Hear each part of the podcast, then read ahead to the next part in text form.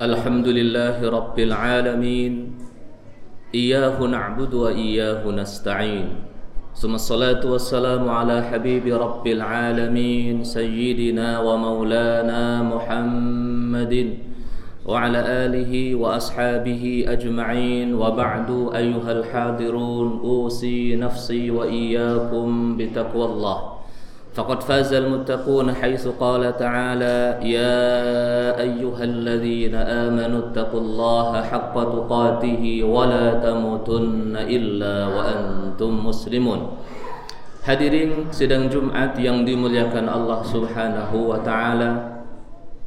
Tidak henti-hentinya khatib Al-Fakir mengajak diri sendiri serta semua yang hadir mari sama-sama kita tingkatkan ketakwaan kita pada Allah Subhanahu wa taala. Hadirin sidang Jumat yang dimuliakan Allah Subhanahu wa taala, di antara rukun Islam, rukun iman, di antara rukun iman yang wajib kita imani adalah mengimani adanya hari akhir mengimani adanya hari kiamat dengan semua peristiwa yang akan terjadi padanya. Saat Rasulullah Shallallahu Alaihi Wasallam ditanya oleh Sayyidina Jibril kapan terjadinya kiamat, Rasulullah bersabda, "Mal mas'ulu anha bi'a'lama minas sa'il." Yang ditanya tidak lebih tahu daripada yang bertanya, sama-sama tidak tahu. Dalam hadis Sahih Muslim Rasulullah Sallallahu Alaihi Wasallam bersabda bahwasanya hari kiamat terjadi di hari Jumat. Iya, terjadinya hari kiamat adalah hari Jumat. Kapan tahunya? Hanya Allah Subhanahu wa taala yang tahu. Malaikat Jibril bertanya pada baginda Nabi, "Ceritakan kepadaku tanda-tandanya." Kemudian baginda Nabi menjelaskan tanda-tanda tersebut sebagiannya kepada malaikat Jibril alaihissalam. Dalam memahami teks-teks wahyu berkaitan dengan tanda-tanda kiamat, berkaitan dengan huru hara akhir zaman, para ulama memiliki metodologi khusus, memiliki manhaj tata cara memahaminya Kebanyakan ulama dari generasi salafus saleh berprinsip nususul fitan turwa. Teks-teks yang berkaitan dengan fitnah, berkaitan dengan huru hara akhir zaman, berkaitan dengan ciri-ciri kiamat sekedar untuk diriwayatkan maksudnya tidak untuk diterapkan pada satu masa tertentu, satu negara tertentu atau kejadian tertentu, tidak. Terkecuali benar-benar melalui proses yang jelimet, proses yang rumit untuk menentukan bahwa yang dimaksud oleh ayat Al-Qur'an ini adalah ini. Yang dimaksud oleh baginda Nabi adalah kejadian ini. Butuh butuh amaliyah butuh proses yang sangat panjang. Baik, kemudian para ulama juga sepakat setahu saya bahwa al aslu fi tanzili ahadisil fitani 'alal azmani wal askhasi ar-raddu. Hukum asal menerapkan teks-teks huru hara akhir zaman tanda-tanda kiamat pada satu tempat tertentu, pada orang tertentu, kerajaan tertentu, negara tertentu hukum asalnya adalah tertolak. Hukum asalnya tidak boleh. Kenapa? Ada beberapa sebab. Saya sebutkan yang paling dominan saja. Yang pertama sebabnya karena menerapkan teks-teks fitnah tersebut, teks-teks berkaitan dengan huru hara akhir zaman, jika salah menerapkannya bisa mengakibatkan manusia mendustakan agama. Sebagai contoh, salah seorang penulis penulis buku Al-Masihud Dajjal diterjemahkan ini dalam bahasa Indonesia. Dajjal mengatakan bahwasanya Imam Mahdi Al-Muntazar, Imam Mahdi yang ditunggu-tunggu adalah Saddam Hussein. Saddam Husseinnya sekarang sudah meninggal. Lah tadi orang ini Sa'id Ayyub dalam kitab Al-Masihud Dajjal mengatakan Al-Mahdi yang dimaksud oleh baginda Nabi Shallallahu alaihi wasallam adalah Saddam Hussein. Lah mana Imam Mahdinya sekarang? Dunianya masih seperti ini. Padahal baginda Nabi Shallallahu Alaihi Wasallam menyebutkan kalau Imam Mahdi sudah turun nanti akan memenuhi dunia dengan keadilan setelah sebelumnya dipenuhi dengan kezaliman. Sudah meninggal orangnya, berarti dusta. Yang dusta yang menyimpulkan bukan baginda Nabi Shallallahu Alaihi Wasallam. Yang terbaru belum lama saya yakin pada dengar semua gitu bahwa ada yang mengatakan, ada yang mengatakan saya bilang ada yang meramal bahasanya Imam Mahdi telah lahir pada tahun 1921 di bulan Ramadan. Dan pada tahun 2019 sudah berusia 38 tahun. Berarti akan dibaiat tahun 2021 kurang lebihnya. Sekarang tahun 2021-nya sudah lewat. Belum ada pembaiatan Imam Mahdi ini. Ada juga yang mengatakan, ada, pasti dengar semua bahwa tahun lalu, tahun 2020 kalau tidak salah. Diramalkan, saya bilang diramalkan karena hadisnya palsu menurut banyak hufat, hadisnya palsu dan belum pernah saya tahu ada yang mengatakan hadisnya sahih. Palsu minimal-minimalnya dhaif. Matruk, mungkar bahwa akan terjadi suara yang sangat dahsyat, dentuman yang sangat dahsyat di bulan Ramadan malamnya malam Jumat. Kita suruh berdiam diri di rumah. Kemudian dikoreksi ternyata nggak jadi. Katanya tahun 2020 ternyata nggak jadi. Ini yang benar siapa? Membuat masyarakat nanti ini kenapa agama dibuat permainan? Walhasil mending kalau masyarakatnya paham sekedar hasil ijtihad. Hasil upaya beberapa orang memahami tapi kalau yang mendengarkannya adalah orang-orang yang beragama non-muslim, nanti mengatakan, tuh banyak ustadz mengatakan tahun 2020 akan terjadi kiamat, nggak jadi. Tahun 2021 akan dibaiat Imam Mahdi. Bahkan ada yang mengatakan nanti ada perwakilan dari Indonesia diwakili oleh seorang Habib sana di di Mekah untuk membaiatnya. Nggak jadi, semuanya dusta. Yang salah bukan wahyunya, tapi yang menyampaikan itu yang salah. Itu bahaya pertama. Bahaya yang kedua akan menimbulkan pihak-pihak yang tidak bertanggung jawab memanfaatkan isu-isu tanda-tanda kiamat ini demi kepentingan pribadi atau kelompok. Terkadang dimanfaatkan sebagai kepentingan politik untuk menjadi penguasa tertentu disebarkan ke masyarakat bahwa ini adalah ratu adil yang dijanjikan oleh baginda Nabi Shallallahu Alaihi Wasallam. Padahal juga bukan. Tahun 1979 Ka'bah saat masyarakat sedang rame-ramenya menunaikan ibadah haji di Ka'bah ada ratusan ratusan orang dipimpin oleh seorang bernama Juhaiman Al-Utaibi 1979. Orang-orang Saudi yang tua masih ingat kejadian ini. Juhaiman Al-Utaibi mengklaim dirinya lah Imam Al-Mahdi, minta dibaiat oleh seluruh masyarakat manusia yang ada di Masjidil Haram. Menyelundupkan senjata di keranda. Jadi keranda dikira isinya adalah jenazah yang hendak disolatkan setelah dibuka ternyata penuh dengan senjata. Ratusan orang ini jumlahnya ngambil senjata masing-masing menyandra semua yang ada di dalam Masjidil Haram di Sandra. Sampai bingung pemerintah Saudi dan menjadi tonggak sejarah baru dalam pengamanan Masjidil Haram dari tahun 1979. Bingung pemerintahnya. Yang bisa mengatasi adalah pasukan elit dari negara barat tahun itu Negara muslim belum memiliki pasukan elit. Boleh tidak meminta pertolongan, minta bantuan negara-negara barat untuk membasmi ini yang ngaku sebagai Imam Al-Mahdi. Nyebarin propaganda, istrinya mimpi bakal menikah dengan Al-Mahdi lah, ini dan itulah. Uniknya ada yang percaya.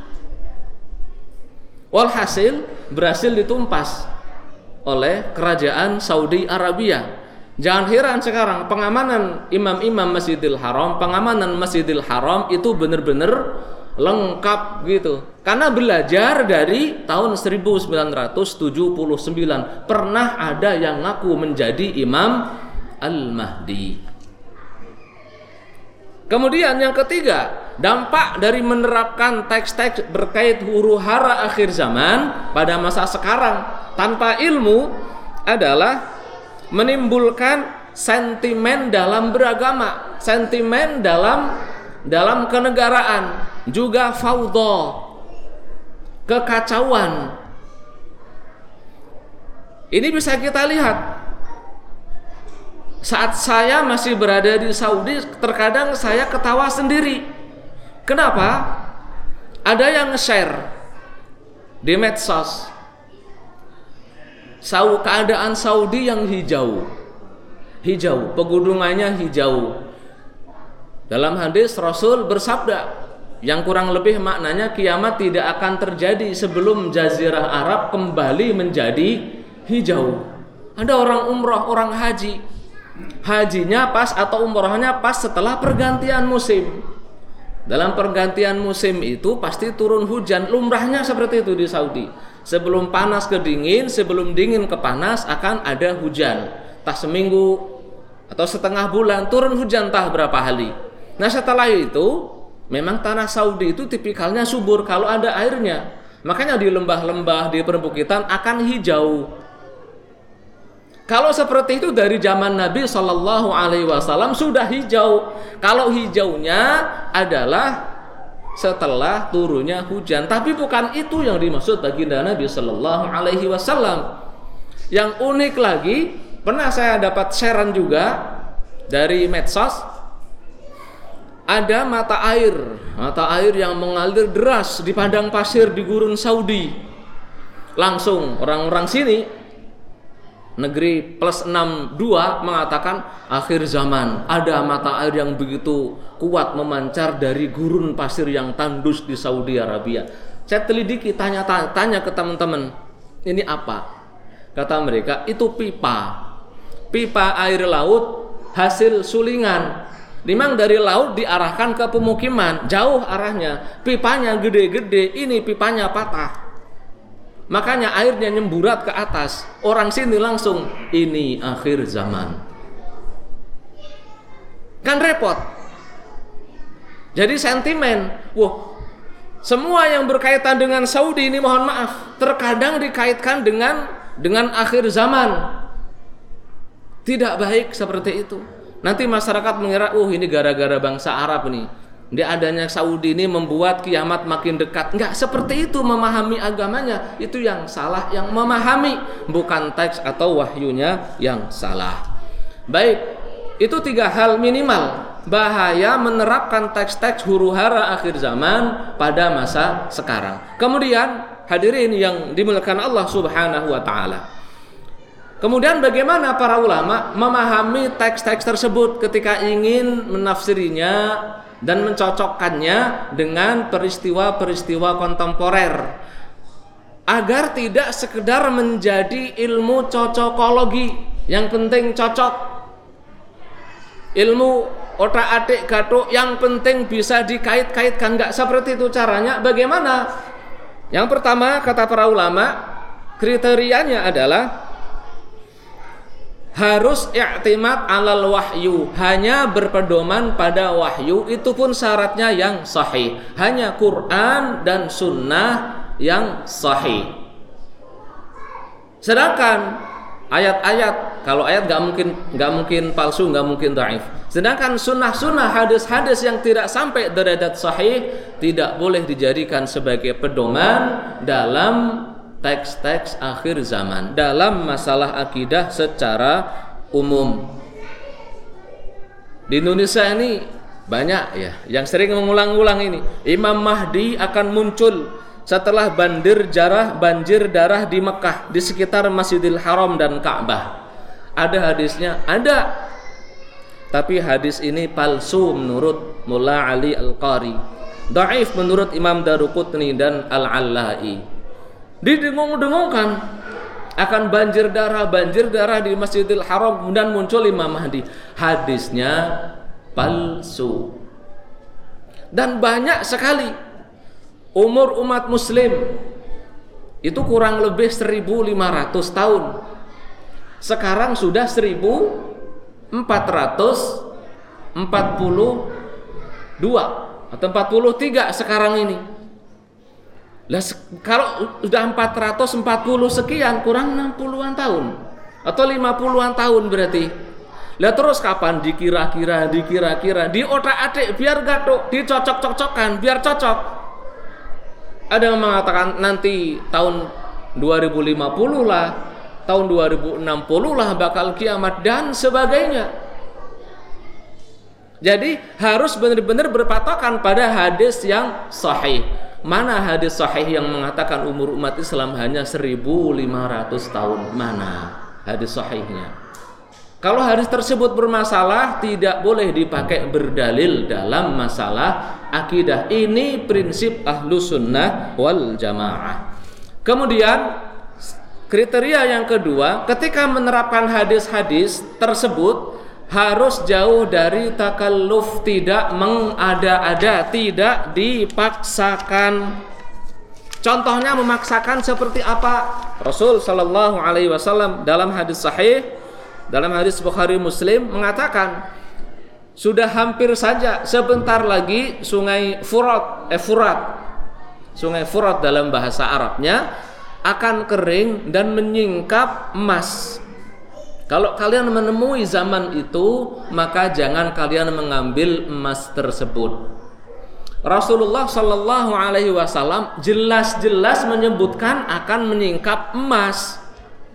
Emas, az-zahab dalam bahasa Arab di zamannya Nabi yang disebut az-zahab itu ya emas yang berwarna kuning. Jadi tidak bisa dimaknai dengan invasi Amerika ke Irak dalam rangka konon konon katanya untuk mengambil atau memperebutkan emas hitam yaitu minyak bumi. Yang disebut Nabi adalah emas bukan minyak bumi. Minyak bumi dari zaman Nabi juga sudah ada. Ya ada meskipun beda bentuknya ada. Tapi yang disebut Nabi adalah emas yang berwarna kuning tidak bisa ditakwil dengan makna yang lain. Ketika ditakwilkan dengan tersebut berarti sudah takalluf. Terlalu mengada-ada ketika menafsirkan ayat, menafsirkan hadis tersebut. Nah, kemudian kemudian ini di antara takalluf ya, di antara takalluf itu ketika tidak sesuai dengan dengan sifat-sifat yang disebutkan oleh baginda Nabi Shallallahu alaihi wasallam. Imam Nawawi pernah menerapkan teks-teks bahwasanya Rasul bersabda, semuanya tahu hadis ini, bahwasanya kiamat tidak akan terjadi sampai kalian memerangi bangsa Turki. Bangsa Aturk, Turki bukan Turki yang sekarang bukan. Maksudnya bangsa yang hidungnya pesek-pesek, mukanya seperti perisai yang di yang dipukuli rata, memakai sendal dari bulu. Kata Imam Nawawi, ketika kita teliti ini sudah terjadi. Jadi kalau memang benar-benar sesuai dengan yang digambarkan Nabi baru silahkan menerapkannya. Kata Imam Nawawi sudah sekarang sedang berlangsung juga. Apa itu? Peristiwa penyerangan Mongol bangsa Mongol ke negeri-negeri Islam. Memang benar-benar perangnya mereka itu mereka memakai sepatu dari dari bulu dari kulit binatang sama persis 100% sebagaimana disebutkan oleh baginda Nabi Sallallahu Alaihi Wasallam. Sekarang diungkit-ungkit lagi membawa etnis tertentu di negara kita. Padahal di etnis tertentu tersebut banyak yang Muslim juga, banyak ustadznya juga. Jadinya membawa sara tidak baik hal tersebut. Khawatirnya justru malah terjadi salah faham di antara penganut agama di negara ini.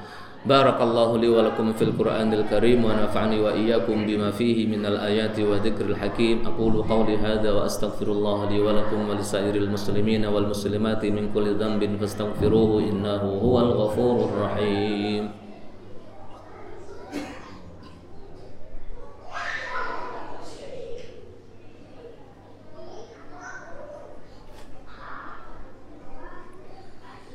الحمد لله وكفى والصلاة والسلام على حبيبنا المصطفى وعلى آله وأصحابه ومن بأثره اكتفى أوصي نفسي وإياكم بتقوى الله أيها الحاضرون فقد ما فقد فاز المتقون hadirin yang dimuliakan Allah Subhanahu wa taala kaidah yang keempat kata para ulama agar kita boleh menerapkan ayat-ayat terkait huru hara pada kejadian masa sekarang adalah jangan terburu-buru.